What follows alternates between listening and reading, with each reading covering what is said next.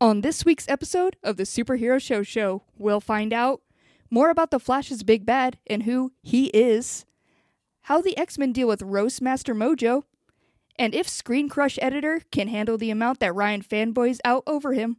All that and more on an all new episode of the Superhero Show Show.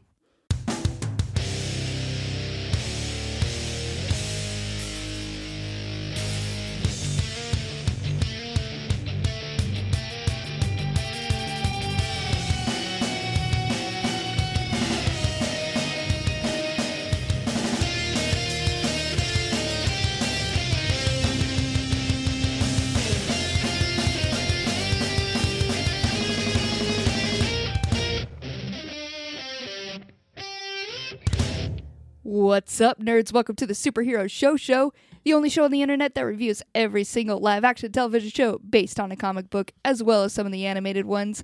My name is Cassie, and I will be the host for this episode.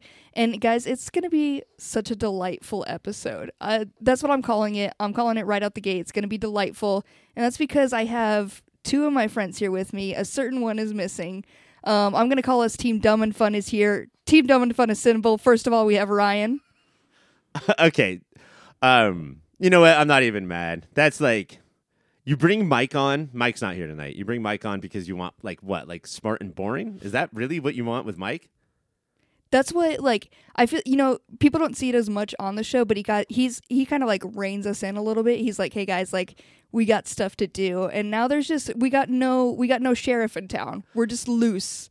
We're loose and wild. You are Cassie. You're the host of the show. we you have are the no sheriff. sheriff in town. That's what I'm saying to you guys. This is I'm taking my badge off here. We're all equal. We're all hosts. Do you want to take a stab at it? Do I want to host? No. Um, I just feel like that when it's you and then it's me and Caitlin, Mm-hmm. what you call dumb and fun. Yeah. Um, I've, every episode is like it's a movie poster from like a '90s movie called like Cassie Daycare, and you're like shrugging your shoulders while me and Kate. There's a ton of me and Caitlin's running all over the room. Yeah. But you know, you know that daycare person secretly loves it and is also there to support it. So Huh. it's you like couldn't tell by their attitude towards the guests on the show or the panelists on the show. well, I'll work on it. Team Dumb and Fun is symbol. Caitlin's also here. I'm here too. See, Yes, listeners, Caitlin was holding a sword in the air when she said that. I do got to take that sword. You simply cannot be Right. trusted with a sword. Yeah, okay. First of all, you said you weren't the sheriff, and now you're taking my sword. I know. I didn't know you were gonna pull out a fucking huge ass sword, though. Well, Okay. fuck the police. Okay. I mean, I'm keeping my sword. well, under those circumstances, you get a sword. Yes! Just over there, please. Not in my zone. Uh, Swords are to be looked at from far away. Have you guys? Did we talk about how sword swallowers actually do it? Do mm, you guys I have you watched those videos? no. I'm sorry. You've watched videos of how they do it. They open their gullet Well, and I'm- they put it sh- down there. They put a sword down there. They man up and they swallow a sword. That's right, Ryan. I mean, it's not that different, but it's a little less dangerous than that. Where what do you where do you put a sword? And Cassie, I don't want any of your fucking perverted jokes. Where do you put a sword if you want it to be safe? on your wall in a child's Sure. hands. But what do you put the sword in before A you put it on your sheath. wall? They swallow the sheath, Yeah. Ew. and then they put the What? sword in there. Yeah. How? Yeah. How do they, They exist cover- with? They just always have a sheath inside them. I think so.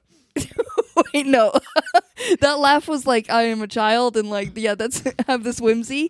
Are they coughing that thing up or throwing that thing up after every little trick? I don't think they're throwing it up, Cassie. I think they're throwing it down. Oh. The body can't move like that, can it? Apparently Just you depends. do. Depends on the way you dance. Uh, uh, Team Dumb and Fun is dropping a lot of knowledge on us that I didn't fully need tonight. Um, let's go back to a safer realm where we're allowed to talk. That's comic book stuff. Because tonight we're guys, the main event we'll be talking about the Flash. Ryan, you got a you got an interview lined up? I talked to Matt Singer. Matt Singer. Yeah, I know. Uh, he is the editor of ScreenCrush. He is the writer of multiple books about Spider-Man and Captain America. Ooh. Um, and he's somebody that I've uh, been a fan of for a long time, and I finally got a chance to talk to him. Are you guys working on a book together? Are you going to drop that knowledge? Um, your guys is shared. I don't think we really could. We don't have a lot of common. Um, he is. He was born roughly the same time I was. His favorite character of all time is Spider Man. Mm-hmm, He uh, his favorite actor of all time is Arnold Schwarzenegger. I just don't think it's going to work There's out. simply us, you know? nothing for you guys. Yep. So that's going to be at the end of the show. But coming up right now, let's go talk about The Flash.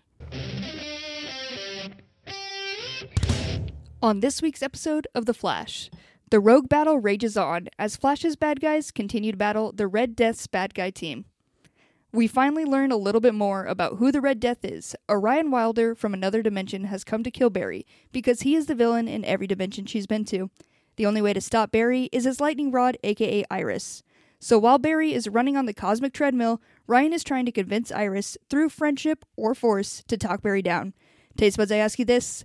What do we make of Javicia Leslie's first, first big performance as the villain of the final season of The Flash? Bro. Cassie, you watched a lot more Batgirl than I did. Did you get any hint of this on that show? No, no, she, there was no hint of this. Like, she was always a good Batgirl, but you know, like, that role is so reined in and has like a lot to deal with and is like taking over this team trying to be a leader. None of this, none of this that came through. This was a whole new person. Well, that's the thing is that Bruce Wayne or Bruce Wayne analogs like Ryan Wilder on that show are so they're like Seinfeld's on Seinfeld. It's like I'm gonna be normal and boring, and the supporting characters, the villains, are going to be the ones that get all the great parts. And she was clearly saving up for this week throughout all of Batgirl. it's like she saw um who played um oh that was the the original like the sister i can't remember any of their names but when she licked a bell pepper she was like we can do whatever the fuck we want i can't wait to be a bad person yes. and really went for it on this Was it She bad a though? bell pepper. N- i mean in this like was her thing Yeah, I mean, like, was she too much? there was moments i couldn't tell uh, Ryan, the writing is bad. So it's like I don't know if it's the writing that's really bad or the acting.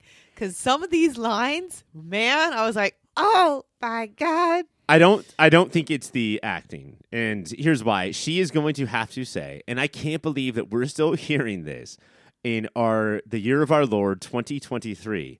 Um if I wanted you dead, you'd be dead already. Like how many times have villains told hostages that? Like this show is just sort of uh, stopped wanting to be new or fresh, and I'm so glad that she is here to because even if you do think that she's not great in a scene, uh, she's gonna it, it's gonna be something to talk about. It's gonna be interesting and it's something to watch. You know, even down to like it's fully like I think she knows that there's nothing interesting in the script. So like the only thing you could do is go 100% cuz she did super good in Batgirl. Like her acting I would never say is bad. This one it is questionable some of the scenes, but I don't know what you can do with the material. But even when she's just like putting on when she calls the armor to her when she's talking to Iris, like even just her body movements in that, I was like, she's fully committed. Yes. She is in it and I applaud her. fully committed. That's the that's the perfect way to put it. Like there's at the end, the cosmic treadmill blows up and it goes all into her chest, and she's like, no, and she's she is there and she's present. But it's not just the big moments. Like it's not the big villainous moments. There's one point where she's next to Iris, right, and Barry's like, I will ne- don't worry, Iris, I will never let her hurt you. And just there's a quick of her going, no, no, I'll never let him hurt you. Like she doesn't say anything. She just has this face of like this fucking jackass, which is what we're all thinking because we had to listen to Barry talk. Mm-hmm. I'm glad they did give us a moment when she is trying to fool um Iris, Iris. Yeah. that she is just Ryan Wilder. I I am glad we got like a more tamed version of her. And I feel like she did do good at those moments where it's like hinting of like obviously she is still planning something. Like I feel like she held that well. Yeah. Do you guys have you noticed that in TV? Uh, I think this was started by Star Trek. If you're the evil version of a dude, then that means you have a mustache. And this show proves that if you're the evil version of a, a woman, you have a gray streak through your hair. Yep. Would you dye that? that If you had that, would you dye it or would you wear it with pride? Fucking wear that with pride. You it gotta looks wear so with rad. pride. It looks so freaking rad. As soon as I get one gray hair, I'm dyeing a whole patch just to just to fucking commit. Just to finally be cool. Everybody's like, Cassie, why didn't you dye that? And you're like, didn't I? Oh, I did. I did. The um it was so hard like there was a lot to catch up on. We were confused with a lot of the dynamics going on. I don't know. Do you know what's happening with Iris's Papa. papa? Yeah, um, they're going through this whole thing that was supposed to be a big, major arcing thing that was all summed up really quick in this episode, where he wants. I guess he has a daughter. Maybe I don't know. Uh, he has a. Right? Like, I thought he was like seventy, which yeah. Yeah. more power to him. Uh, maybe she's adopted. I don't know. But has a as a daughter with his new wife, and wife just got superpowers. So she's like, I want to stay where the action is. I want to stay in New York City where there's like museums and restaurants open late. We can take walks in the park. And he's like, Well, I want to move to the country and protect our fucking daughter. And as soon as he's making his argument, uh, the daughter almost dies. Just all of a sudden, superpowers happen and the daughter almost dies. And you, and then of course the wife says, "Okay, now I get it. We should move to the country." And then the papa, as you say, is like, "No, we should stay here." It's like, what the fuck? What the Yeah. TV show logic? It was like there is no reason to have have had this conversation. It's like we filmed too much of this, so we have to keep it. Yes. D- you know what? Do a dance scene. If you don't have enough, Yeah. have the characters just dance around a room for a little bit. A karaoke night. Uh, That's a fun one. That would be great. They all sing Bohemian Rhapsody start to finish, and then you fill out your runtime. We'll never be angry about that. We'll just compare it to other singing episodes, and that's the most you'll get. But we will have a good time. But we wouldn't, if that was the case, then we wouldn't get the extent of her powers, which was to stop a broken window, a shattered window mm-hmm. from f- flying in the face of her daughter. And then the coup de grace, the ultimate moment, she was like, I have to go leave to help the neighbors, raises her hand and flings open the door. yeah. something I could do with my power of walking over to a door and using a doorknob. You can also tell she just recently got the powers by the way she performed it like she was on Wicked on Broadway. like just really flung that arm open. It was like, I have to leave.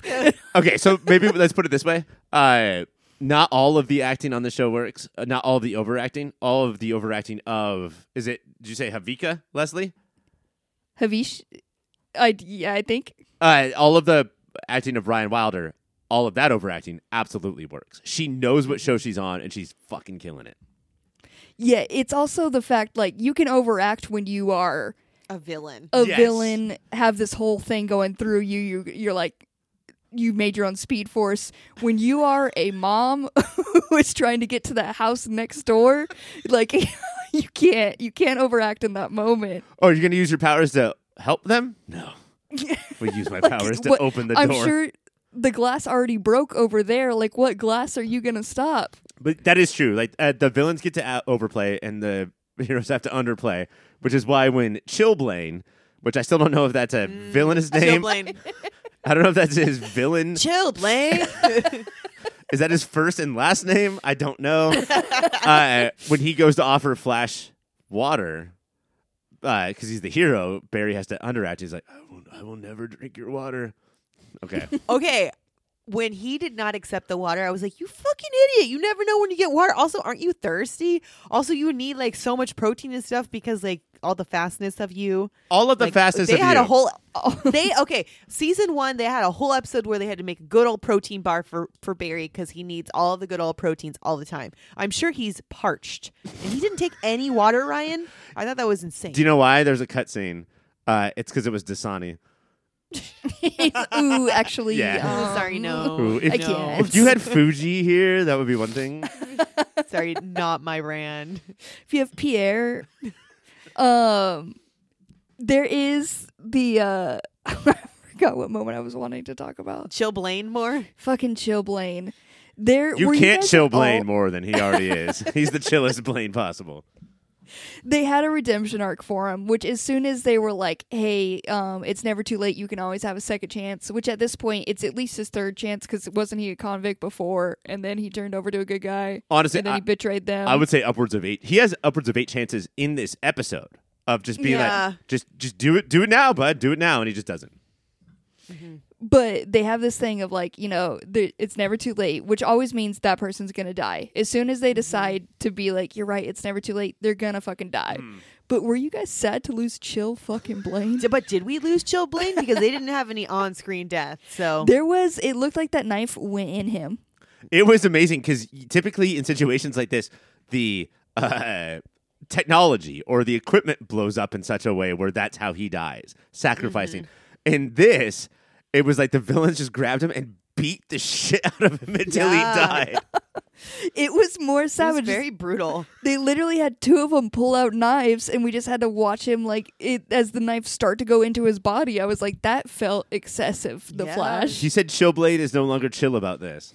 this is no longer chill. Uh, but we do have we now have a full team up with um, Barry's rogue team, and there's some sometimes the rogues are a bit much for me too. I don't know. I do love as we talked about the Metal Boy, um, but the rest of them I think I could do without. I don't know if I could do a full season with this rogue team. Well, I mean, I think that uh, going back to Chillblaine real quick, I think that the audience and the screenwriters were delivered a favor. Like, I if he died, I think that's important because his story was over. You know, like we can't take this on again, off again relationship, and he had to get got. With the other ones, they're close. They're close to like it's put up or shut up time. You either need to become a full dimensional character if you're going to stay on the show, or take a hike again. You know, like I we're doing this thing because it's the final season and we're bringing back all of the characters. At one point, um, somebody walks up and Barry's like Belova or Bavolvi. Yeah, Yeah, the baloney is what he yelled at someone. Like I was like, who the hell is that? He was asked, "What does The Dasani taste like?" And he's like, "Baloney." um, but and we're supposed to remember that guy, I guess. I looked him up. His, he is the Rainbow Raider. Um, What? but that's if if we're gonna do this whole reunion show for a season, get him in and get him out. I don't want to. Mm-hmm. You can't just have him this flat, this two dimensional, and then have him spend time with us for this long. and it's weird because like so there's so many of them and you got to bring them in. So they're literally just introducing them being like hey they're now here. And that's it. Like we just got to be on board with that which like i don't want a full backstory but i could use just like a little bit explanation like did they link up on linkedin? How Yeah. where's this inner circle of where she's pulling from How did she get Buagargi's like info, and then where did he go after he did his one job? his one job to put fear fear of Dasani into him. But they're also like why is this rest of the team helping Ryan? Like Chill Blaine was because he wants Frost back. Uh, but the rest of them are No, just, that's it, Cassie. We just need the one explanation, and then we can assume explanations for the rest, I guess. Because Ryan is cocky about it at one point. She's like, Mm. I, "I'm the only person who can give him what he wants." Cool. I don't know if you can. Cool. And then what about everyone else? literally everyone else.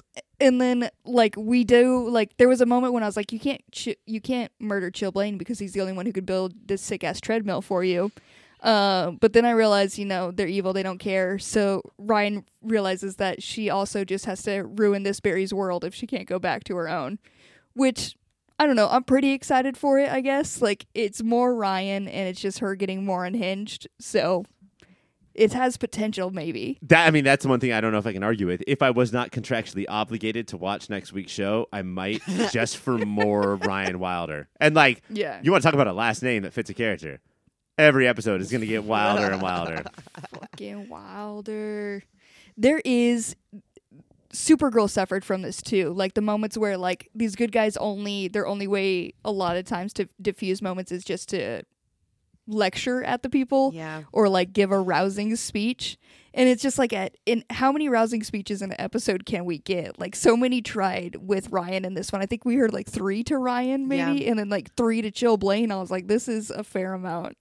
And see, like the thing that shows like this keep missing is that if you want us to buy either of the rogue side, rogue team A, rogue team B, or whatever, it's not about having like a whole backstory where we have clips, uh, like a clip show of what's happened. Have one scene in the cafeteria. That's what you need of two people having a dialogue. I mean, we even like so, we're sort of positive on how uh, what's his name from Team A and what's her name from Team B, the fiddler Mhm. and the heat guy, the lava boy. Lava Boy flirting from last week. It was like, well, at least that's some sort of human connection.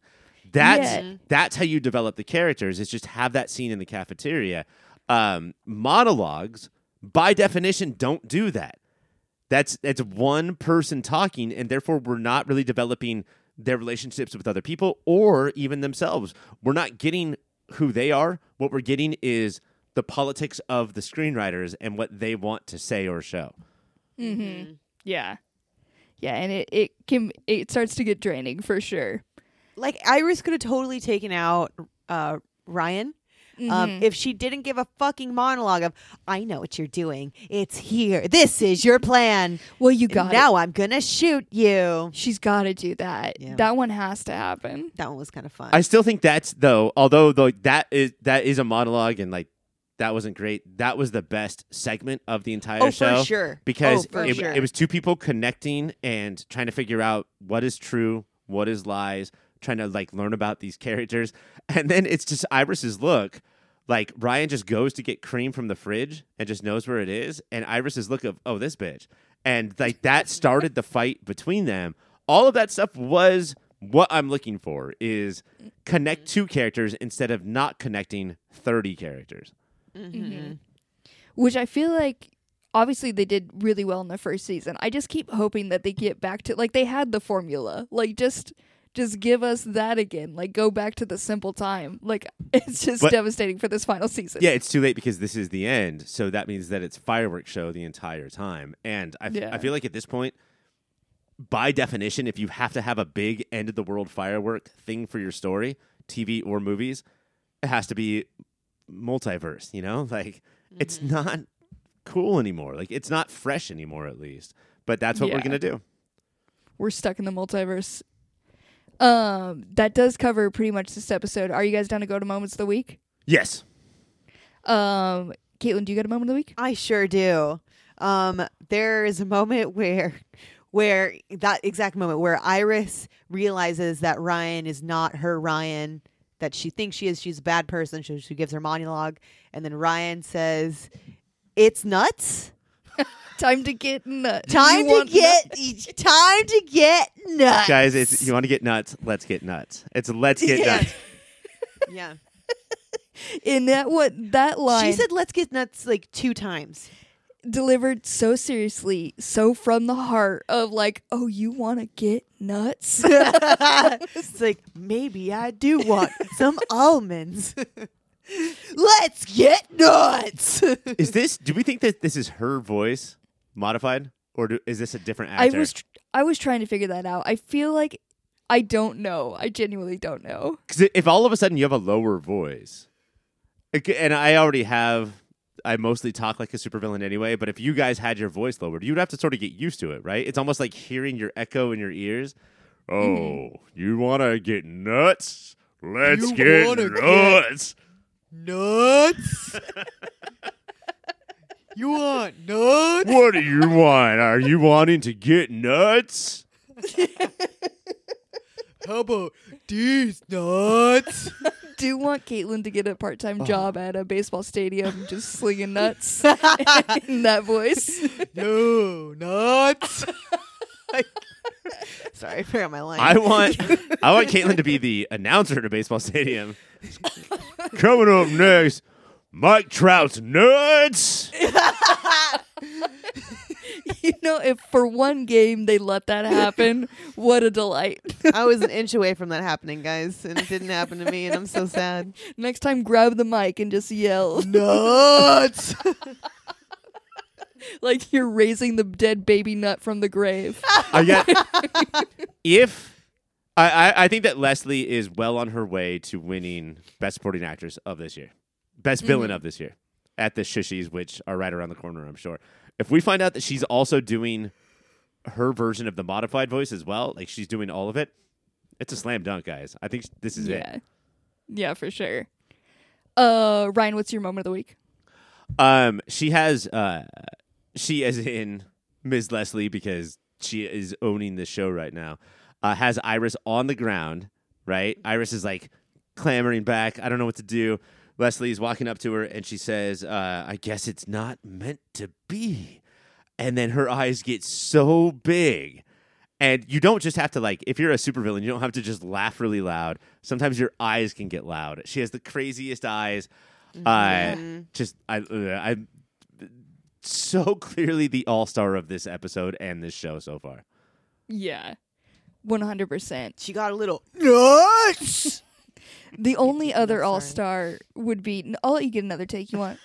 Nuts. Excellent. Great. I, uh, Caitlin, I, I, I hate to give you notes, but if I, I like that N I U T S Nuts. or the N Y U. Nuts? You want to get nuts? Nuts. Now, can I get an umlaut over it? Nuts. Nuts! Nuts. Nuts! Nuts. God, you know what? I do prefer when Mike is not here. That's nuts. This has been a solid minute of just screaming nuts. the sheriff has gone away. The other my moment of the week is when um I still don't fully understand it. I still need to go back and review the tapes if I'm bold enough. Um there is the shot of Chester P. Runk, Funky Runk, um, yep. is at his computer and um the girl goes up to him and was like, "Hey, I would like to talk about us." And there is a silver tray of what I believe is just a stack of churros. it looks like some type of baked good stacked like Lincoln logs next to him on a like a f- expensive silver tray. So, um my moment of the week is those churros. And if it's not churros, they are now churros. Have we, have we Um, talked the- about how like Str- Chester P. Runk is a terrible name if you're a screenwriter Yeah. for a TV show, but an incredible name if you're creating a children's restaurant where a bunch of animatronic animals come out and play music? One of them should be named Chester P. Runk. He even almost sounds like a cereal. Like I'll give him a Yeah. cereal or a restaurant. I like the restaurant better too. He could probably have a band too. You don't think? Chester P. Runk's. Hall of Cheese Fries. I would go to there. Uh, The Flash, you still have time in your final season to do it. Uh, also, if you want to watch The Flash, it's Wednesdays on the CW. Uh, that is it for The Flash, but I do have time to talk about a website. Ryan, do you have a good website? yes, of course I do. Cassie, Caitlin, and I came up with one together. And- oh, wow. it's we got a combo. Yeah, it's because we uh, both have specialties. I make incredible plates, and she makes incredible churros. And so, if you go to this website, we will deliver plate churro, churro, churro, churro. So, but the plate is first. Like you lay it down. Uh, if the plates last, Cassie, what do you want a hat plate? Do you want a plate hat for your pile of churros? No, the plate. No, you- the plate goes on the table, and then the churros go on top of the plate. So you are going into the people's house fully to deliver this? I will make it a surprise, and then Caitlin has to follow me. Yep. Well, now if Caitlin is in charge of it, I don't know how well this plate churro churro churro is gonna go. Let me say, if you want a plate of churros right now, then we're gonna do it at four in the morning. No matter what time you call us, it's gonna be 4 in the mm-hmm. morning wherever you are. But will they be hot and ready like a Little Caesars pizza? Absolutely not. They're honestly raw and cold. It's it's churro dough dough and it's frozen. but they will be on a plate Oh, no, the- delivered with And the plate is broken. Yeah. And some of the piece like ceramic pieces from the plate are in the churro dough. Mm. It's very fun though. It's almost like yeah, you know, like when you eat the bread and you try to find the baby inside of it. You just try to find the shards of glass in these churros that are uncooked. This is- and also try to steer away from the salmonella. This is New Orleans that Caitlin's talking about. I think that's Yep. important. Um, Mm-hmm. it uh, so many websites are like, oh, what should I do for myself? I deserve a me night. You know what? Fuck that. What should you do for your enemies? And what you should do for your enemies is you go to this website and you get a fucking broken plate full of frozen churro dough at four in the morning, placed right under their pillow. No. We're the Guys, tooth fairy. We're the tooth fairy of frozen churro dough plates. I do love this plan. I am intrigued by the person who does receive um a plate with loose frozen dough Yep. with shards on it, a Mhm. broken plate, and they are like, "I will cook this baddie up." Absolutely. I do want to know who that individual is in that target Cassie, market. they don't have to cook it. They could eat it raw, and they could possibly again get salmonella or these little shreds of them. Yeah, There's a- again, I do want to know who that person is. There's a third option, which is throw it away. They could also do that. Um, so you guys don't fully care what happens on the inside. It's just the delivery. It's the message. Oh, no, we- that needs to come. we go in the closet and we film it and watch what happens when they wake up for sure. Well, this with a service this important in this niche, I gotta direct you to my friend cybersprout.net because if there's ever a service they can get behind, it's this. Um, what's the website domain, real quick? Oh, Caitlin, you remember? I'm trying to think. I think it's uh, that's a plate of churros. Dot com slash org. It sounds like there's maybe some dots in there. Well- do you got to put the pauses in there with like ellipses? What she left out Yes. is that's a plate question mark of churros question mark dot com. Yes, Right. he's got it. So for that website, I am going to send you to cybersprout.net because you guys they offer premium hosting that's specifically built for WordPress. They also handle security maintenance, backup, speed optimization. They'll migrate your website for free. They got goal driven design and they'll help you reach the right customers. And in this market, I don't know for you guys that's a tall order. You don't think people have enemies? People have enemies, Cassie. True. On that side, it's easy. It- they will help you find the right customers. Cybersprout.net, they'll help you find the enemies. Um, that's it for that. Next up, you guys, it's time for X-Taz. On X-Taz episode Long Shot, we get more of that round spherical boy Mojo who has taken his broadcast to Earth as he goes against the X-Men a second time. Taste Buds, I ask you, how hyped were you from that recap? Oh my! God. I love a good recap. dude honestly like recaps for x-men are vital but as soon as i saw fucking mojo and longshot uh, this was such a banger of an episode the first time i was like fuck yeah give me this again i'm so ready I don't want to uh, jump too far ahead, Cassie, but this one was better than the one before it. than that og one Yeah. they're both just so dear to my heart and it all it all rests on mojo that fucked up little blob i just there's something about him um but yeah we do we do know as soon as that recap up we are getting him but we do open up and it's with um jubilee driving wolverine wolverine around and it's not going great Well, it looks like she's learning how to drive clutch. yeah Which have you guys ever had that lesson? Have you ever had that first go round with clutch? Yes, yeah it's a rough bad. go It's bad. How long did it suck for you? Uh, Cassie, it probably sucked for you for like 30 seconds, right? uh no it's it sucked for a while it's a rough go it was not great My uh, I remember my first clutch car, and I lived in a place with a lot of hills, and it was just stalling constantly, and horns constantly, and me panic hands, mm-hmm. just yeah trying to like I like everyone was so mad at me. That's the worst part.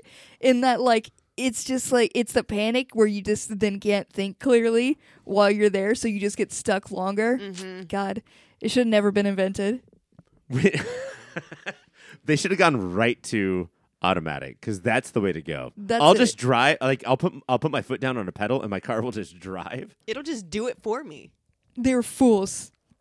But yes, this they do pull off at a store, so I can assume Wolverine could get some liquor. Is the only thing I could assume that he wanted to go stop for. Yeah, he Um, uh he drinks uh nonstop Dasani whiskey, which is disgusting. uh, when Jubilee says, "I always forget that clutch part," did you guys yell out? Uh, yeah, especially in fight, you fucking non-clutch bitch. Did you guys also yell that out? Yeah, in unison. And we did end it with bitch, obviously. Uh, but they do when Wolverine's inside. That's when a portal opens up and Longshot just drops right into the jeep, Pretty like casually. face down, ass up. face down, ass up, down to party. As soon as he hits, like he is in a full another world. He has never met Jubilee before, and he's instantly like, "Hey, what's up?" I'm like, "That's not how you can't start trying to hit put on moves like as soon as you land in a whole nother world." Uh, spoken like a person who has never had a mullet before. if you have a mullet, that is how you talk to people. he's got the power and it does work on jubilee like there's this whole army coming through and she don't give a fuck because she wants to fuck this guy instantly Well, I Uh, mean, she is uh, 15, no, 17 years old. Yeah. So. God, what a crazy show. It truly is. They do um so this army does come out. I don't ever remember their names. I don't know if we That's- remember The Mojo Potatoes. the mojo potatoes come through. Um and they try to get long shot but jubilee actually saves him with The- her fireworks Excuse me. Call her what she is supposed to be called, the princess of pyrotechnics. Princess of Pyrotechnics. She all of a sudden a cute boy lands in her car and she's like, "Hold on, I know, I know, I got the swag. I can know what to do." And just calls herself the Princess of Pyrotechnics. Beautiful. I mean, like, d- do other people eat chili fries? Of course, she's the princess of pyrotechnics. uh, and what this means is that no other X Men has been cute before. That's why she was never wanting to do anything. Yeah. This mullet really got her. Um, but I think they do they do take them or they run off or something. Yeah, Like- Jubilee and, and Longshot have to run off as they're being chased by like metal dogs oh yeah. that almost look oh, like. Warwolves, Caitlin. Is They're that what they are? werewolves. I'm sorry. They're like dewdrop dogs, is what I would call them. They're little dewdrop dogs. Oh my god, can you guys even imagine an adorable puppy named Dewdrop? God, that would be so fucking cute. Dewdrop. Oh, I love that. Gotta get another dog. Um, but at this point, Wolverine does notice that they are gone. Um, sniffs the seat and immediately knows the smell of Longshot's ass and was like, "It's Longshot," which You know is what? Like- wild. I don't have that good a smell, but I'm just gonna start smelling seats and just be like, Mike Gravano. like, how fucked up is that? If I just start smelling seats and then naming someone, it's the weirdest move. I was like, you guys had to have this moment. Like, couldn't he have just been like, "Where are they? Why do you have to instantly know his fucking long shot off of his ass smell?" or or just smell the air For around. real. Smell the air. No, he went for a deep sniff of that fucking ass cheek. Long shot has farted here. this was before, or this is after uh, he was in the uh, convenience store, liquor store, and then did the longest running screaming Yes. I have ever seen. just That screams- how is that not a gif? that scene is like Monty Python. Like he restarts running over about five times, just screaming Jubilee. I'm like, get out the fucking door, bro. Uh, but we do run into we catch up with the do dogs that are chasing them. They end up in an alley in a West Side Story show off, um, where we get them the dogs versus Jubilee Longshot, and eventually Wolverine does join. Um, and I I gotta say, like, I don't want to blow my gasp award, but Longshot is just standing there being like, "Uh, Jubilee, we should get it," and then is attacked by a werewolf. So fucking like he is jumped. yeah, it's, It's like, a horror movie. it's intense and then with the it is like this intense showdown but they do have time to fit in all the dog puns Yep. that they could have possibly imagined Biscuits, no biscuit, no risk it. Yeah. yeah. um but they do the team retreats eventually they realize that they can't stand up so they're just like all right we're gonna peace out um so then they just they realize longshot doesn't have any memory so they take him back to the mansion or wolverine doesn't trust him so he's like i need x to check out your head actually X gonna give it to you. X go and see what's up. uh, so they do go back to the mansion, and this is when we have a moment. They meet up for the first time by the pool table, and I didn't even know there was a pool table here, but this is where everybody is at tonight. Well, also, he was in his Logan gear when they were just driving at the convenience store. Mm-hmm. Longshot comes in the house. Uh, he gets to his home and he's like, "I am now Wolverine," and has to put on his fucking cowl, have to put on everything, and he's like, he changes into the yellow and blue. he changes. It's mission time now. He's He's got to protect threatened. Jubilee. He is threatened. Uh, but what I gotta say that looking like Logan is much more threatening Yeah. than being in skin tight yellow and blues. Yep. Yeah, it's definitely a more unhinged look he has. Anytime there's a dude in a leather jacket with a cowboy hat and a bolo tie, like, don't trust that man. Yeah. That's not a stable man. You can't let's be, be doing honest, that. Wolverine is full time the entire time jealous of that luxurious mullet. You know that Wolverine Yeah. wants that mullet. Doesn't everyone though? Instead, it grows out to his sides, and he can't get it down long in the back, only on the sides, and that's his struggle. It's constantly party in the front and business in the back, and Wolverine hates that. He Wait, hates is that how emo kids wear their hair? Is emo kids party in the front and business in the back?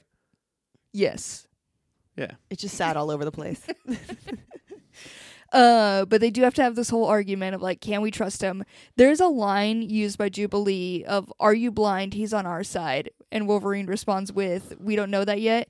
They use that li- exact line twice. in yes, they do. They literally, and it's the same The clipping. same I think. fucking clip. It's like the same clip recorded twice. But Uh, the- okay, I don't know if like we're too far in this. Are we still talking about how X Men saves money at every stop? Yeah. it's They just, wouldn't even they wouldn't even pay for somebody to re-record that line. Yep. it just blows my mind every time it pops up because they're the only show this committed to that, and I respect them for it. Um, but we do have it where X tries to get in his head. He's like, "It's completely blank. There's nothing here. I've never witnessed somebody so open, so in chi, and so at peace. There's nothing for me to find." Uh, but they do Which is it, that's what would happen if he did that to us, right? absolutely. So We'd inchy. be- We'd be so zen, we'd be so empty-headed that Professor X is like, I don't know what to go on here. But in reality, that's just everyday state, completely empty Yeah. all the time. um we do have at this point we're kind of cutting it back and forth mojo lands on earth because he's like gotta gotta get to my x-men i know that this is where they're at this is where the broadcasts are this is where my numbers are let me take over earth he does not enjoy earth he needs to turn It's it into dirt. It's Mhm. dirt It's it's fucking it's a giant mud ball, floating mud ball in space. It's disgusting. So this is my first time experiencing Mojo, and he's like the biggest influencer ever. He has to even rebrand Earth because it's dirt, and he doesn't like that. Caitlin, would we even have social media if it wasn't for this episode I- of Excess? Don't think we would. They should stop calling them influencers and start calling them Mojos. Did you see? Did, did you see the scene where Mojo just had a giant bottle of Pepto Bismol and was just like chugging from the bottle? My what it's like. Himself, Yes, my spherical king my spherical king. but like also, do social media influencers always have their eyes stapled open? Yes, the answer is yes. Yes, they do. Gotta always be on the internet. internet The internet. Well, you gotta, you gotta be on that there internet. Gotta there Uh, streaming. Do you guys remember when you were kids a restaurant called Shakey's Yes. Mm-hmm. and how that restaurant had something besides pizza called Mojo potatoes? Yes. that's what they were called Yeah. wow Were they based on this? Mo- I always, I never wanted to go there when I was a kid because I, w- I thought that they were made out of Mojo. This Mojo. and you didn't want a piece of that You know what, Cassie? Like, he's not, he's not nice to look at nor eat. eat chunks of. I do not want to eat chunks of Mojo. those shaky potatoes are so delicious. So stand corrected. They're a great time. Uh, but we do have Mojo on Earth, and he's um, making it Terror Town or something like that as his rebranding. Mm-hmm. Um, so he does end up he th- his key to getting um, this super rad broadcast is capture Jubilee and get the X Men in one spot so he can uh, broadcast their fight again, which does work. Um, because he goes into scarecrow mode and Jubilee just has to go up to this blobby scarecrow. Um, and that's the one way to get her trapped every time, apparently. Plus, I love how Mojo knows what all other savvy CEOs of entertainment companies at that time know, which is the, the X Men are hot. The X Men are popular. I want to get them on my channel. Mm-hmm. Um, so they get trapped. Uh, Wolverine goes looking for her. He's like, "Hey guys, gather up! Jubilee's missing." Um, and Mojo's plan does come true. They all do end up in Terror Town or whatever the fuck, and he starts broadcasting live from a pirate ship in the sky. Yep. I don't remember this always being his um vessel, but No, but like I, I do appreciate a villain who knows how to work a blimp. Right? Like Yeah. that's so villainous. Like every hero is always like blimps are stupid and slow, and villains are like, no, I love a blimp. there's this great moment where we see the blimp and it does have this screen um where we could kind of Oh, see the screen, Cassie. the fucking screen. Um, and he does do an introduction because this is a live broadcast, of course. So we do get introduced to all the X Men and their lineup and their prize of Jubilee. Um, I'm sure we all have a standout for who was introduced. Ryan, I'll let you go for your standout. Oh Jesus, there's so many. Uh, because I'm going first, I will. I'll only take one. But uh, Beast is. I think he. I think Beast goes first, and he's like, uh, he is very smart. He knows everything. Too bad he looks like a fucking blue gorilla Yep, idiot. yep. And like, Mojo is going off in this episode on every single one of the X Men. And if, if I was a kid watching this, I'd be like, I never realized how fucking idiotic and stupid all of these characters are. truly the origin of the roast. Comedy Central owes Mojo for this. The Uh, Mojost. the Mojos. Wait, what? What were your guys' favorite ones from the screen? Mine was absolutely Rogue, where he says introducing Rogue's Rogue's lips, who made kissing noises. He said, "Mwah, mwah, mwah, mwah, "No man can kiss." Which Savage. is does not make the audience go like, "Oh, it only hurts Rogue." The fact that he said that only hurts Rogue in her heart. Like this is her biggest pain in life, her trauma. And he's like, mm, no man can kiss her. And next up, I was like, this dude's fucking savage. and then he went to fucking Wolverine and he had to get him where it hurts. He's like, this man has bones of adamantium, but a heart of glass.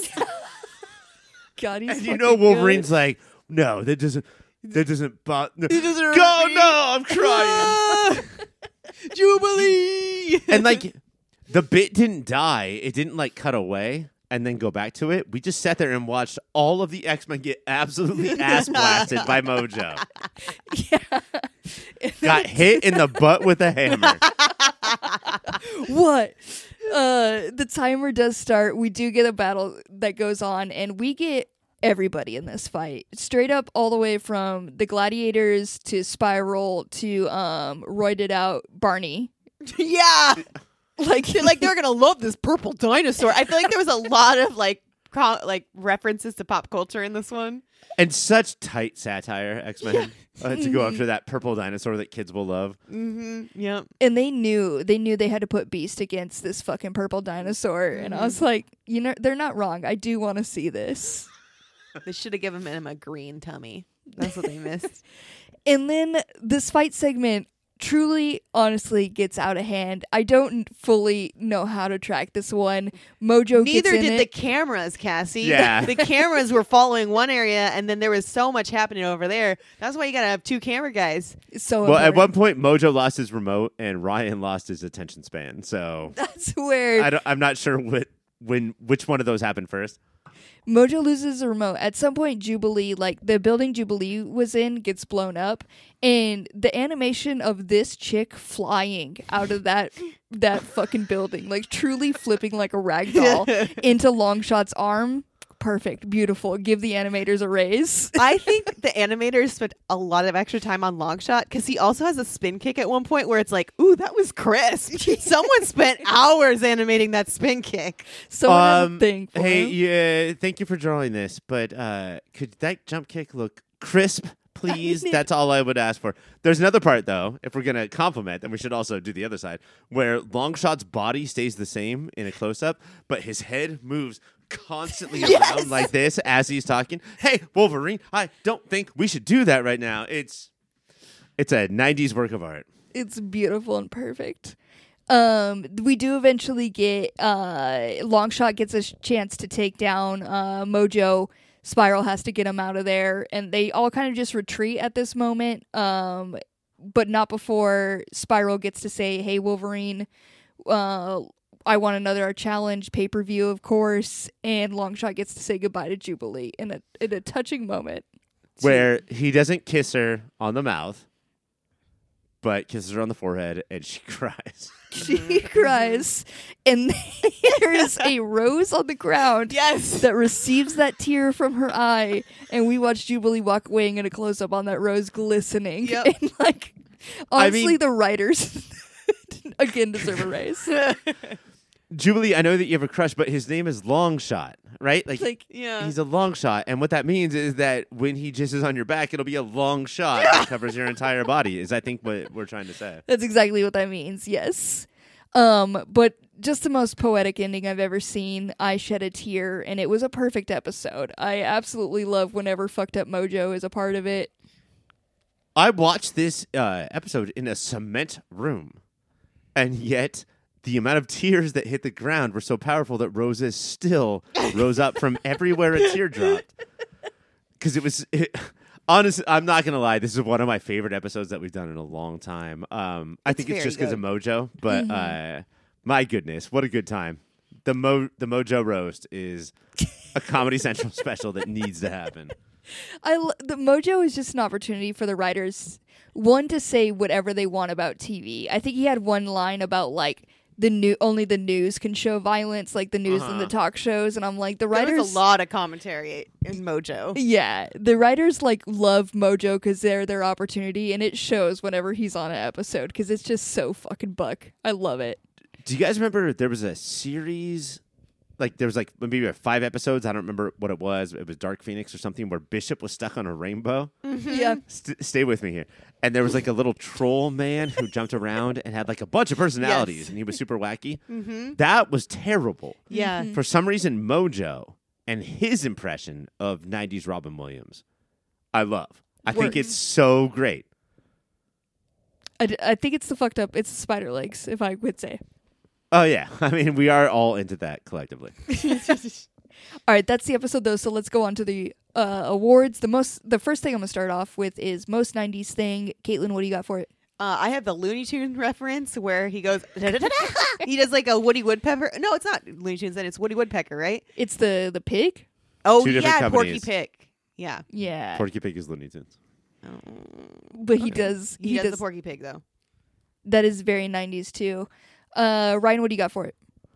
I had so many, Cassie. I had uh, bolos uh, at one point. Uh-huh. They th- they threw the bolos and it like tackled uh, ankles, and I thought that was crazy. Liquid metal, but I think we've already talked about that. It's Barney. it's It's gotta Barney! be. Oh, purple dinosaur. Kids are gonna love Yep. this. Yep. That's Fucking not going to make Barney. sense to people in ten years from Yeah. now. But like, it's Barney. It's fucking Barney. We fucking got it. and It's like 20 years or more. So good.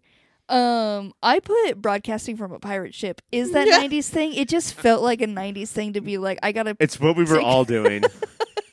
it felt very Pokemon, so I, I think it's 90s. Yeah, and it's. Just I like remember they the had a- first time I heard Nirvana. I was flying in a pirate ship, and I loved it. But Ryan, I am gonna give that one to you because Barney, the OG from the '90s, absolutely. Our next one is best gas line. Ryan, what do you got for it? there's a, there's a bunch in here, but I'm 15. Nope, 17 years old. Mm-hmm. Really fucked me up. Yeah. And 17 is not old enough. Still, Yes. Still, but she knew she couldn't push it too far. but 15. Like, stop trying to hook up with these mulleted 34 year old men with glowy eyes. Jubilee, like, She clearly has daddy issues. relax. Yes, chill. That I I gasped. Chill, I daddy. literally gasped out loud. Caitlin, what do you got for best gas line? Mine's actually also with Longshot and Jubilee. Um, it's actually the very end when he gives her that kiss and she, um, uh, the tear runs down onto the rose. I was like, oh my god!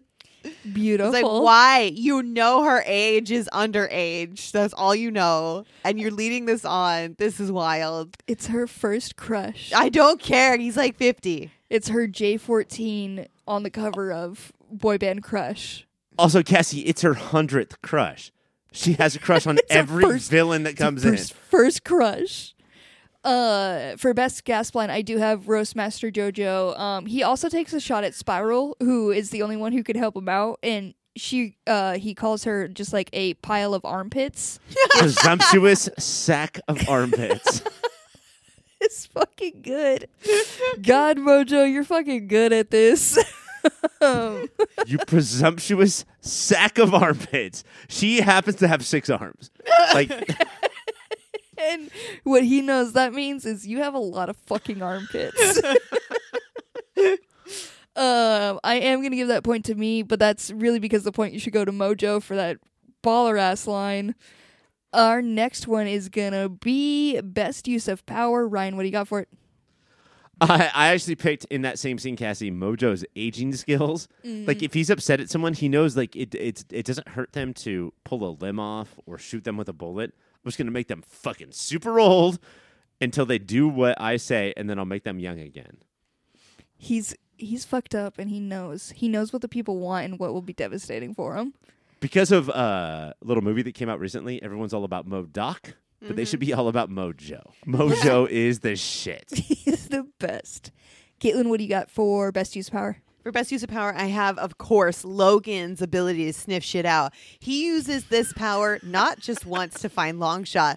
When Jubilee is gone, he sniffs out and he's like, I sniff, I smell mojo. I know that fucker's here. He knows like, oh everyone's oh smell. God. Not only to get, he knows he like memorizes every smell he's ever smelled, categorizes it, files it away, and can pull it up at any moment. It's incredible. Wolverine Wolverine has a rule calls seats and chairs fart plates. He's like, mm. Like, I get smelling mojo. He probably smells. I'm, I'm sure of it. But Mojo like, reeks. Mojo is really a pit of armpits. Like, Yes. also, he leaves a huge trail of death behind him. Like he literally made like uh, his own little road with everything that he murdered around him. Love him. Love Mojo. Uh, for best use of power, I do have the power to summon a roided out Barney, obviously. um, I will give that one to Ryan, though. Uh, uh. Our next one is going to be LVP. Caitlin, what do you got? Um, I'm gonna say it's gonna be long shot because he just didn't have to be that creepy. Um, he didn't, He didn't have to be like that. but he does have a mullet, so did he? Yeah. I thought he was a gentleman. He saw a child's crush and didn't do anything about it. Most He- guys that we've ever met would have done something about that. That's true. Uh, he did start it, but Yeah. maybe he couldn't tell the age right off the bat and then pulled back. I'll give him the benefit of the doubt here. She said his her age and he gave her a rose. Is weird. Yeah. Is weird. At least he didn't take away her rose. Mm. Terrible, by Ryan. her. Ryan, shut it down. Unfortunately, I am going to go to you. What do you got for LVP? Was it that moment? You're now my LVP. LVP is cancel culture. All the bad guys are like, cancel him, cancel him. That's just more cancel culture in this country, ruining people's reputations. It was a wild thing to have because it really took me back and like out of the episode every time they kept yelling, cancel, Cancel him. I was like, wait, what? No, it means something different here. but for LVP, I have um, the tiny T Rex that got bitch slapped by Rogue. Oh, Yeah. that was a good one. Sometimes dinosaurs need to know their place. And the fact that Rogue was like, I know exactly what to do and just slapped this T Rex. Wild, beautiful. uh, just t- side tangent. Was Rogue more snatched than normal in this episode? She's always fucking snatched. I feel like it was more than normal. Maybe I they was get like, they wow. randomly will get extra on Rogue's drawing, as we all know. It's probably uh, equal animators, right? Men and women, totally. probably. For sure. assume. Um, Caitlin, I'll give that one to you though for creepy long shots. Our final award is going to be MVP. Ryan, what do you got for it? Mojo's roast skills. No one knows how to burn, create a uh, a audio book of a burn book like this motherfucker. He said things that we were thinking about the X Men this entire time and didn't have the guts to say. Mojo's roast skills. Mojo's row row. Mojo's roast, absolutely. Uh, Caitlin, what do you got for MVP? I also did have Roastmaster Mojo, but I'm actually going to give mine to Daddy Logan for screaming Jubilee so many times and try to being a dad. And he did the purpose purpose thing perfect thing as like a 90s dad where he's like no jubilee and like kind of does nothing about it after that Mm-hmm. and i and i was like that's an mvp dad right there. Kind of just carries around her coat for unknown yeah reasons. he's like yes! Literally carried the coat for like he was like, gonna sniff it or something to try to find her. That's all i could think of was like maybe he's using it to follow her scent. But he he gets nose long shot smell from like years ago, yeah. And he lives with Jubilee. Yeah, that's why he's officially a dad. He's the MVP dad though, because What better way to describe a dad though than uh, one emotional outburst that is embarrassing and then do nothing? nothing. Uh, for MVP, I do have Spiral for getting that pay per view fight scheduled books on the books with merch rights. So proud of her. Merchandise, Yes! uh, syndication rights. Yeah, she knows what's up. I was like, "Damn, this this is a businesswoman right here, and she knows what she wants." I love that. Also, I've heard of a I've heard of a shame spiral, but a no shame spiral. That's what she was doing right there. and those perfect pirouettes she did as she was getting that deal. Fucking boss ass move. and Uh, also, she has six sticks of deodorant. She, she doesn't. She doesn't smell like armpits, Mojo. Bad. That was his bad roasting. How Those- does she get her lower armpits? Do you think she goes like puts the Like- deodorant like in like three in. hands? oh wait, no, you get so cross. Oh, that's true. Okay, never mind. Okay, We figured it out. we got it. We figured it out. Um, Ryan, I am gonna give that one to you though for Roastmaster Mojo. Romo Mojo. Romo Mojo. Uh, that leaves us Caitlin, me, and you. We tied with one each, and Ryan, you came through with three. This was your episode. I watched the shit out of this one, and I deserve it. And thank you very much. you. You're the best watcher of X Men out of us. Um, enjoy your trophy. You just gotta make it, buy it, pick it up yourself. That is and then for some reason, give it to the next week's winner, which is that sucks. I bought it and made it, and I have to give it to somebody else. Yep. yeah, but then like now we all need it. Like it's only fair, Ryan. makes sense. Uh, that is it for Xtaz, which means it's now time to get to your interview, Ryan. This is going to be part one with Matt Singer. Yes, in this one, I broke down Matt Singer into two parts, four parts. This is the first two. This is Spider Man. Well, I don't want to give it away. It's Spider Man and something else. Ooh, what a find- tease. We'll find out what that is right now. Thank you, Cassie. I am here with Matt Singer, author, podcaster, friend. Is it too soon to say that? No, go for it. Okay, uh, friend to many, but mostly just me. Uh, Matt, I'm very excited to talk to you. Thank you for, for uh, coming on the show tonight. Sure. Thanks for having me. We have so much to talk to you about um, that we had no choice but to do a family feud style survey of people to figure out what are the elements that make up Matt Singer. Um, just the most important things that created him as a person. Do you find it weird when you talk to people who have listened to you for a long time and they know far too much about your life? Uh, not real. Nobody, nobody, nobody really brings up anything that I am uh, afraid of or ashamed of, or I don't know, unless you're about to spring something shocking on me that I'm not aware of. I didn't. It doesn't come up that much, really. Okay, I didn't watch your recent appearance on TMZ where you were caught leaving a bar at two thirty in the morning. yeah, that was regrettable. But other than that, I'm usually okay. Okay. Um, and uh, you're sober tonight, and I appreciate that. Uh, Sure. I have broken you as a person down into four main categories that we all want to hear about, and we're going to go not speed round, but medium round through them. Okay. Okay. The first, I think, is obvious. Matt, a couple years ago, you are the author of the book Marvel Spider-Man: From Amazing to Spectacular, the definitive comic art collection. You've also written uh, two smaller books, and I mean that literally, right? Yes, quite literally, extremely small. Okay, they fit in the pub, stocking stuffers, if you will, Yes, Uh, exactly. yeah. and they're like uh, Roger's quotations if they were about Spidey and Cap, basically. Uh, I'm going to pretend I've ever looked at a Roger's quotations book and say yes, exactly. I mean, I'm going to guess yes. They're little tiny books of quotate like actual Spider-Man and Captain America quotations. Yeah. So I didn't technically write them. I more compiled them into book form. How? I mean, and I'm not asking this so I can do it next time and steal your job. Um, I just because we're curious. How did this get started? How did you go from fan to uh, I'm like documenting and compiling these Roger's books for them? Well, that came as as a result of doing the first the, the actual book that I actually wrote, which was the the Spider-Man book you mentioned.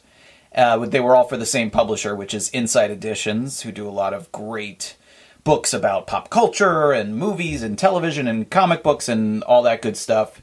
And um, I had just, I think I had actually got my foot in the door there because uh, if I'm remembering correctly, so I was on as like a talking head on this um, AMC miniseries about science fiction, James Cameron's story of science fiction, I think it's called something like that. He was like the executive producer and he was on camera interviewing famous people in it. And then they had a lot of other, you know, uh, actors, filmmakers, critics, people like that, talking heads, jabbering on for a couple of episodes about all kinds of different science fiction movies. I was in that, and um, at some point, Insight Editions contacted me. They said, We're doing a companion book to the series. Would you want to write something in the book? I said, Sure. And I wrote an essay, and it turned out well enough that they said, Somebody else uh, dropped out at the last minute. Can you write a second essay? And I said, Sure. And I did it. So I have two essays in that book, actually. And then um, at some point, I sort of reached out to the editor again and said, "Hey, I would love to write a, a book someday. If you ever have someone who needs, a, if you ever have a subject that needs writing, or you're looking for a writer for something, let me know." And he said, "Sure." And a couple months went by, and he said, "Hey, my colleague here is working on a book on Spider-Man and needs a, an author. By any chance, do you like Spider-Man?" Which, uh, you know, like I think my first reaction was like, you, you know, like that kind of like, are you kidding me? Kind of unbelievable dumb luck kind of thing because I'm a huge Spider-Man fan from when I was a kid, and I said absolutely, get me at the job, and I had to sort of, you know, talk to that editor, win them over, and you know, long story, not very short. I ended up writing that book, and it went well, and So the editor reached out to me again a few months later and said, "Hey, we're we've done these other little books. There's one on Batman, I know for sure because she sent me a couple of examples. There's a Batman one, there's a Joker one. I'm sure there's others. Would you want to do one for Spider Man? And I said, sure. That sounds like fun. And then at, I think while I was working on it, she said, would you want to do one on Captain America also? And I said, sure. Sounds like fun. It's my answer to every question I'm asked, apparently. and uh, so that was how I ended up doing those. If uh, you know, it's a big opportunity, right? You're like a published author now. If they had said this is Insight Editions and we're doing a pop culture book, our author just fell out. Would you be interested in doing a book on Three Ninjas? Do you still jump on it? Like, uh, I mean, I would have probably said, well, I'm not the most knowledgeable, but I could give it a shot or something like that, depending on how desperate I was. And maybe at this point I might not because I've got other books that are not Three Ninjas related going on. But at that point I might have said it, sure, you know. What was I saying? I say every time, sure, sounds like fun. I mean, sure, like, sounds like fun. It's a, it's a good answer to a question. If you're, uh, you know, if somebody offers you something and you got some time on your hands, sure sounds like fun but it wasn't Three Ninjas, it was Spider Man. And that seems like a ridiculous twist of fate for you. Uh, what is it? Why him? And I know that this is a much different question asking you now than it was like 15 years ago, 20 years ago when comic book characters were sort of in the closet, in the dark, never got projects. Now, Spider Man, I believe, has surpassed all fictional characters in the history of time to become the number one. But as a kid growing up, what was it about Peter Parker? It wasn't even anything about Peter Parker to start with. Although later on, that would certainly be a big appeal. It was Spider Man. It was the it was the visual look of the character because I loved Spider Man before I could read, before I could barely talk. Like I started falling in love with Spider Man when he was a character on the Electric Company. That was where I first saw him. And um, if listeners aren't too familiar with that show because it's kind of obscure at this point, like uh, it was it was a, a, sort of a companion show to Sesame Street at the time in the early '80s. This would have been, and um, Spider-Man was on there, sort of encouraging kids to learn to read. He would never speak out loud. The character of Spider-Man, he had thought balloons, word balloons, pop up visually on the screen above his head with his dialogue, so it would encourage you to read what he was quote unquote saying. Um, and uh, you know, I don't know how much it actually helped me to read what he was saying, but I was completely immediately enamored with um, the just the look of the character. And if you find pictures of him from the show, I mean, did he look like Spider-Man in the Sam Raimi movies? Definitely not, but it was a pretty good approximation of the Spider-Man costume, the Steve Ditko classic costume. And I just I just loved the look of him, and that re- that led to you know, Spider Man toys. And then once I could read Spider Man comics. And then when I got a little older and I was a bit of a, you know, mega dork, picked on outsider weirdo nerd then yes then the character of peter parker definitely started to appeal to me as well but uh, yeah it started with just the amazing costume the look of the character something about it just uh, yeah spoke to me when i was like literally like a year old are you a webbed pit Spider-Man fan or an unwebbed pit armpit? I'm not picky really about too much about Spider-Man. I kind of love it all, but if I think if I had to pick, I, I, do like the webbed armpits. I think that's a cool look. It is scary. Um, scarier than like the the red sign he would flash on building walls or the the spider buggy. Those are less intimidating, I think, to uh, evildoers.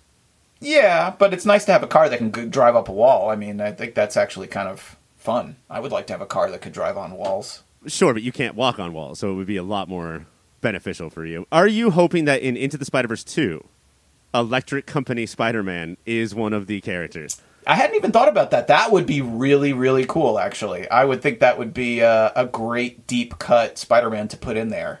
Um, uh, I don't know how many people besides me would get the reference if like there was a Spider-Man in the movie who didn't speak out loud, who just had word balloons above his head probably that would really confuse some people. But um, I mean, they seem to be putting a lot of really weird, out there versions of the character in there. So uh, maybe it would work. And yes, I would be incredibly giddily excited if uh, Electric Company Spider Man was in that movie.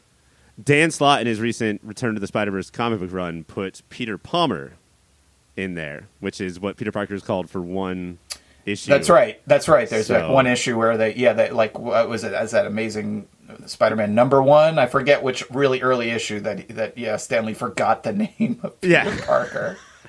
But yes, yeah, that yeah. I have I haven't read all. I'm a, I'm reading on the Marvel Unlimited app, so I'm probably a little behind on that. But I was just reading that one of the issues recently. I thought it was really fun. I love Dan Slott's uh, Spider-Man in general. I'm excited that he's writing him again. I've definitely uh, I interviewed him for um, the book, the, the the actual one I wrote, and you know he's featured, and his stuff is featured in there quite a lot. So uh, I definitely think he's one of the better Spider-Man writers ever. Really. Yeah, I mean, at this point, like the his run is uncontested. I think he broke the record. Is he as uh, silly in real life as he appears to be on I Twitter mean- and stuff? He's he's pretty funny. Yeah, he, he's he's a fun, he's a fun guy to talk to. Absolutely. Yeah, I mean, I feel like uh, I mean I, I I only spoke to him on the phone for a couple of hours, and then I've met him in person once at a convention. Um, but uh, in my limited experience, I, I feel like yeah, I think it's definitely him. He doesn't. It's definitely not like a uh, an intern who's doing his social media for him. Let's put it that way. That's definitely that's definitely him who's uh, writing that stuff for sure. I love him not just because of his incredible run, but I don't know. I grew up on these comic book writers who seem to hate the job or feel like they were above the job. And Dan Slott, you don't get that from him. He loves his life so much.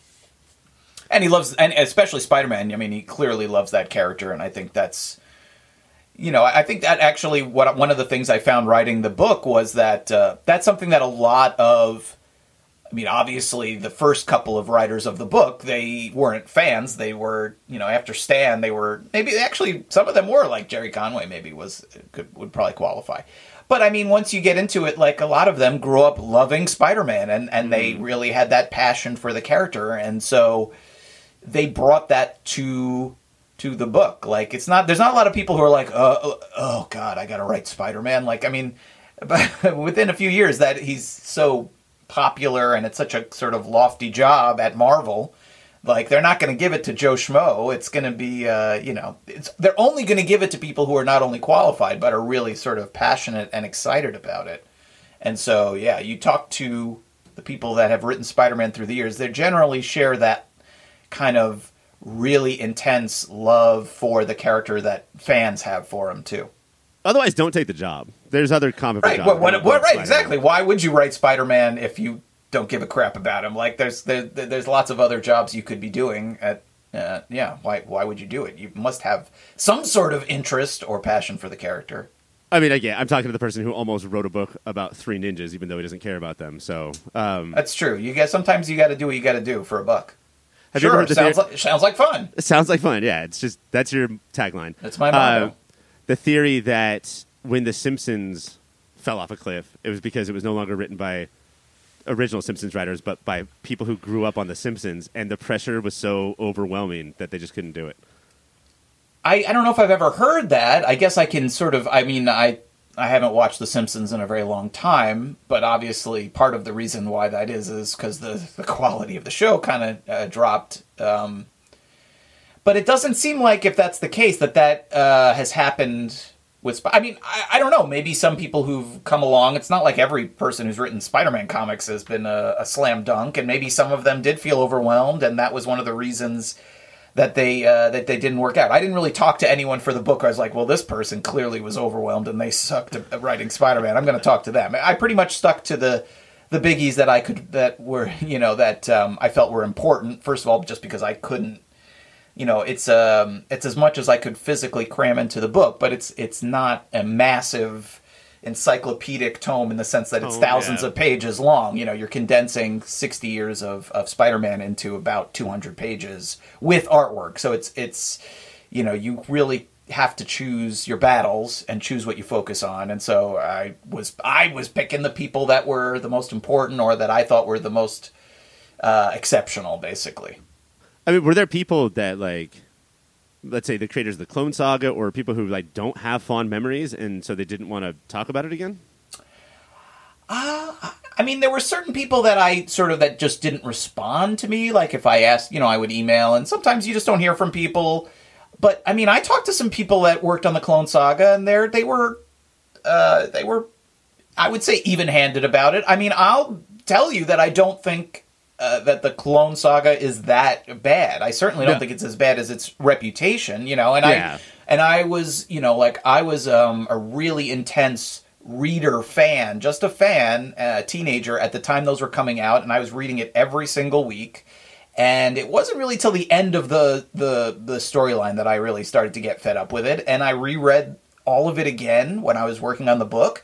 And that was pretty much the same feeling I had is that it's kind of an interesting idea for a storyline and it gets off to a kind of an interesting start and it and it just kind of goes on and on. And when you speak to uh, you know like some of the folks who worked on it or supervised it like I was talking to you know Tom DeFalco who was involved with editing and and was certainly uh, you know a part of the process the creative process for that storyline. Um, you know they'll tell you sort of the practicalities behind some of the problems. Uh, uh, Like Marvel wasn't doing all that great at that time, and when they started the Clone Saga, the Spider-Man books took off. They started selling really well, and so there was a, a financial incentive to keep the story going as long as it was. And so what they had originally planned, you know, kind of got uh, thrown out the window or at least delayed uh, extensively.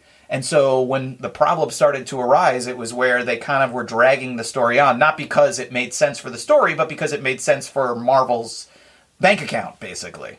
Yeah, I mean, it was the time of part. You would pick up a book and it would say part 18 of 24. Um, DC was doing this too. Like Knightfall was a huge undertaking. You know what? It it was the Netflix of the time in that you guys are you have twice as many episodes as you actually have story to tell. But yeah, I mean, if you got to do what you got to do to keep bankruptcy away at that point. Yeah, yeah, it's true. The second element that makes up Matt Singer. We uh we have bonded long ago from me listening to your shows and you not knowing who I was um, because we both agreed that the greatest single greatest fictional character of all time is Spider Man. The second greatest fictional character of all time is Arnold Schwarzenegger. And you have um, you know you you you're a renowned film critic, pop culture writer. Um, do you get pushback about this because of when you were born and who you were? It's hard to tell people that are younger than me how large Arnold loomed in my life. Mm-hmm. Do you get shit about this? Are people confused as to where your fandom comes from? Um, no, not. I mean, if I do, I maybe I just ignore it. I, I like I said, I don't know. Uh, people don't people don't talk to me uh, that much. You seem to have the grandly inflated sort of the the reactions that I get online about anything. But um, I think at this point, people are you know, like you're saying, like you know, when I when I was a kid, I literally like would hide some of these things, like like comics. Like I didn't tell anyone in high school that I liked comic books. Yeah. When, when I obsessively loved comic books because I didn't I was already, you know, picked on and bullied and treated like a, you know, a human booger. I didn't need any I didn't I didn't need to give anyone extra incentive to beat me up basically. And um so I would hide things, you know, like like that. Um but I have to tell you like, you know, that I always loved Arnold's movies just as a, again as a fan. And then when I went to grad school uh, to study film, um, I had a, a, a great professor who's since passed away. His name was Robert Sklar, and he taught um, a class, two classes actually, about the history of American film. Like it was the whole history and broken into two parts, like the first half of the 20th century, the second half of the 20th century. And, um, you know, like part of the class was you had to write what, you know, I guess a 10 page, 20 page paper. The final paper that you pretty much worked on all semester was about like whatever you wanted. And I remember like having to you had to get it approved the the and I remember trying like going to his office or whatever and being like so I want I want to um I want to write I'm going to I, I can want to write about um, Arnold Schwarzenegger. And he's like he was like, "Oh, what about him?" And I sort of laid out some of the things that I thought were interesting about his movies because at that point it went it had been just not just well, I'm a fan. It was like I really kind of started to think about why I was a fan and what I thought his movies were interesting about and all that sort of thing. And he was like, "Oh yeah, that sounds really interesting. You should write about it." And like, uh, super encouraging. And I wrote the piece. It went really well. And then, um, and and then uh, to graduate from grad school, you had to basically do what they call a comprehensive exam, which is you have to basically write like two gigantic page papers from scratch in the span of a week. and one of them they give you sort of general topics, and you pick.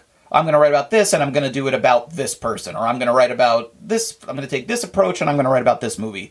And one of the uh, one of the subjects I did was some kind of genre article about singing in the rain and musicals, and the other one I did was about uh, movie stars, and I wrote about Arnold Schwarzenegger and pa- Passed with Flying Colors. And I guess at that point I just kind of like never looked back because it was like at a certain point you look around and you go, well, I believe this, and I can uh, argue it passionately, and everybody has their you know if you can talk about something write about something feel something about movies that or more about movies or a movie star or whoever more than anybody else i mean i guess that makes you weird but it also makes you unique. And it's like in a world where there's hundreds of film critics and film writers and film bloggers you got to have something that makes you stand out. So whenever anyone asks me anything like this or uh, you know what what sh- what if I really want to write about this? Or how do I it was like just if if you believe it or you like it that you should be writing about it. Like nobody cares if you're writing about three ninjas if you don't really love it. But if you have a really intense take on why three ninjas is the most important film franchise of the 90s like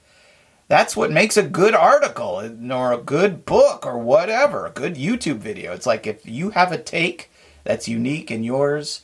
That's what makes it uh, good. So yeah, if if people push back at this point about Arnold, I really I really do do not care. I don't really notice, but uh, even if I did, I would. I, I think he's more than proven himself, and uh, I'm I'm quite. Uh, i have written some some of my favorite things I've ever written about him. So yeah, it's it's no problem for me. I think that like there's an important point there though with the dorks, but like the thoughtful dorks, the righty dorks, the think piece dorks, the dorks that went to school and had assignments, is that it's not just I like this person, but I do for my own interest or otherwise. I want to figure out why. And I remember being pretty young, and all of my friends were jockier and uh, liked uh, liked a different type of movie than I did, right? And they were super into this whole glut of muscle bound people like the Seagals, the Van Dammes, and Schwartz Stallone and Schwarzenegger was sort of included in that. And I was like, stop! I don't think that's true. I don't think that he is. I think that he is different, if not better. And I know that he got a lot of the bigger budgets, and he got to hang out and make movies with your best friend James Cameron. But aside from that, there was a star quality there that the others absolutely did not have. There was something about him that I think separated it, and in my mind, made him closer to like Tom Hanks and Tom Cruise than Van Damme and Steven Seagal. Yeah, I, I mean, I, I do think he's a cut above uh, just about all those other stars of that era who were sort of muscly, and as you said, there was that was like sort of a whole. It was a whole kind of subgenre um, when we were growing up that all those movies were about. Now, I mean, I mean he's always interesting to compare to somebody like Stallone, um, who I would say to his uh, on you know if you want to sort of weigh them or balance them against one another, like Stallone uh, was a writer, he was a director, you know, and he's written some amazing scripts. He's written some terrible scripts, but he's written some amazing scripts. He's directed some pretty good movies. I don't know if he's ever directed a, like a masterpiece, but he's you know he's a he's a totally uh, you know professional director. Schwarzenegger directed like one episode of Tales from the Crypt and a TV movie of Christmas in Connecticut. He's not exactly. I wouldn't. I, you know. I don't know that he's uh, necessarily a a filmmaker uh, in that way. Um, but I do think he is a much more interesting screen presence generally than Stallone. Although you know, I having said that, I love the Rocky franchise and uh, could watch those movies endlessly. And there's other Stallone movies that I really uh, love quite a lot, like Demolition Oscar. Man and maybe not Oscar, but uh, you know Demolition Man for sure, and Nighthawks. And there's there's other there's he, he's made some wonderful movies. I'm not trying to take anything away from him.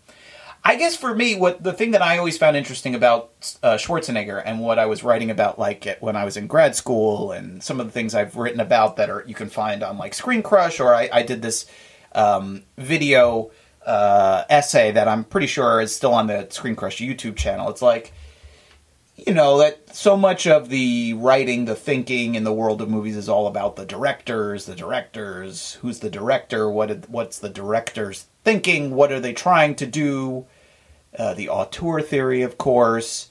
And even just there, I was talking about Stallone. And I was like, well, he was a director. He's made movies. And it's like, and sure, that's a thing and that's useful. But I think it sometimes is focused on to the exclusion of how um, important movie stars can be in the making of movies, especially when you get to the position of a Schwarzenegger or some of those other names you mentioned. It's like at a certain point, they're they're the people who are getting the movies made, not the directors. Like they're the ones who are bringing in the directors, or when a director they like, they say to the director, "Well, let's find something to make together," or you know what I mean? Like they have an outsized influence on what's made, what their what roles they're playing, what those roles represent, how they talk to one another. And so that was the kind of stuff that I was really interested in with Schwarzenegger was when you look when you step back and look at all of his movies, there's all these interesting sort of patterns that emerge and these periods, these very clearly demarcated periods in his career where he goes from playing a certain type of role to another type of role over and over. And then he switches to another type of role and he plays that role. And he's like, you know, whether it's a particular interest, like I'm just interested in doing this, or it's like a can canny sort of, well, I want to broaden my audience appeal, so I'm going to make more movies that are more family friendly, or you know, like uh, I've I've had some success with comedies, so I'm going to look for more comedies or movies with better roles for my female co-stars, or whatever it is. Like you can find these very interesting periods in his filmography and then if you know his biography they they tend to line up in interesting ways there as well so i don't know how much your your listeners want to hear me drone on about that but like again if you like look for i guess if you google my name and arnold schwarzenegger some of these things will come up and you can see if you're interested sort of like how these weird there's all these kind of interesting parts of his life that sort of sync up with what he was exploring in his movies at the same time. And uh, it just is not a coincidence. And it's you know and he was powerful enough that he could pick whatever he wanted to do. You know what i mean? It wasn't just like he was he wasn't auditioning for these roles and happening to get them he was like kind of almost commissioning them at a certain point They weren't saying, "Oh, Arnold, we need you to come in and read one more time for Batman and Robin." We just we're not sure if the chemistry test is going to work. Right. I I don't know if what I'm about to say is true, but it's a podcast where you don't have to do research. I'm not writing an article; I can just say whatever I want. Uh, it there was like that legend where Will Smith would do all this box office research to pick his next roles. Right? He would see what was popular and then make very thoughtful mathematical decisions. And I just felt like the Arnold was sort of the opposite. Like he was like, no, I'll do that, and then set the trends. Will Smith was trying to catch the trends, and for a solid 10, 15 years in there, Arnold was like setting the trends. Being in a comedy was weird. Do you buy for him back then? Do you buy the that urban legend that he told Sylvester Stallone he was going to do this movie called Stop or My Mom Will Shoot?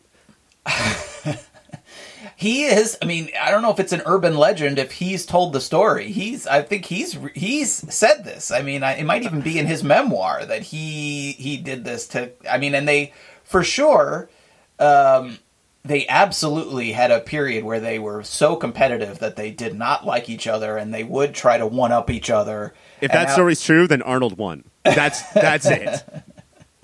So, you know, I'm I'm trying to remember what exactly he said about it, but I'm pretty sure it, I, I, it's been a couple of years since I read his his memoir, which is actually a very interesting uh, book if you're interested in in Schwarzenegger. Uh, but I'm pretty sure he might even talk about it in there about you know trying to. Uh, mess with Stallone a little bit by saying how he, he, he really liked that project and sort of nudging him to make that terrible movie. It's such a baller move. Um, with our third element of Matt Singer, we move away from the movies that I watched as a kid, and we move to the movies that I, my younger brother watched as a kid. My younger brother would watch nonstop uh, Kickboxer, uh, American Anthem. He would watch No Retreat, No Surrender. These are movies that don't mean anybody to any anything to anybody anymore.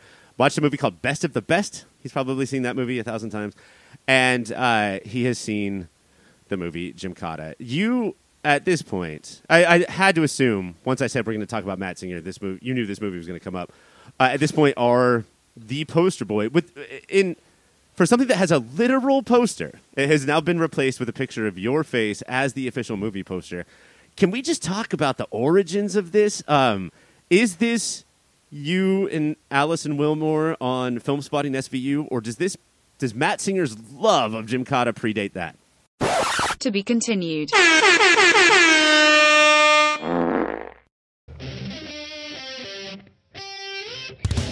We are back from that interview. Ryan, delightful. It was sure Thank something you. else. What a great time. delightful and something else. How does that I would say review it's something sound? else. No, that's that, that that's a three star review Yeah, which out is of solid. hundred. and you should feel good about that, Ryan. Um, that does mean it's the end of the show, though, which means it's just time to plug things. Uh, Ryan, can you tell us about another show on the network? Sure. Uh, this is Superhero Show Show. Um, if you also want to hear what this sounds like, but about movies, go to Movie of the Year, where me and Mike and Greg and sometimes Cassie and Caitlin talk about the best movies of any given year. Right now, it's back to 2002, I think. The booties are no, the booties are still going on, Mm-hmm. but at some point we're going back to 2002. So tune in for that. But stay tuned for as we st- keep going through 2022 because banger of a year. Dude, it's there's so much of me being upset. Which As- makes us very happy. This is the best of the year, best of the year. It's the Why are Bodhi my tradition. emotions indirectly proportionate to your guys' emotions? It's called friendship. Ryan, look it up. Math math is very hard.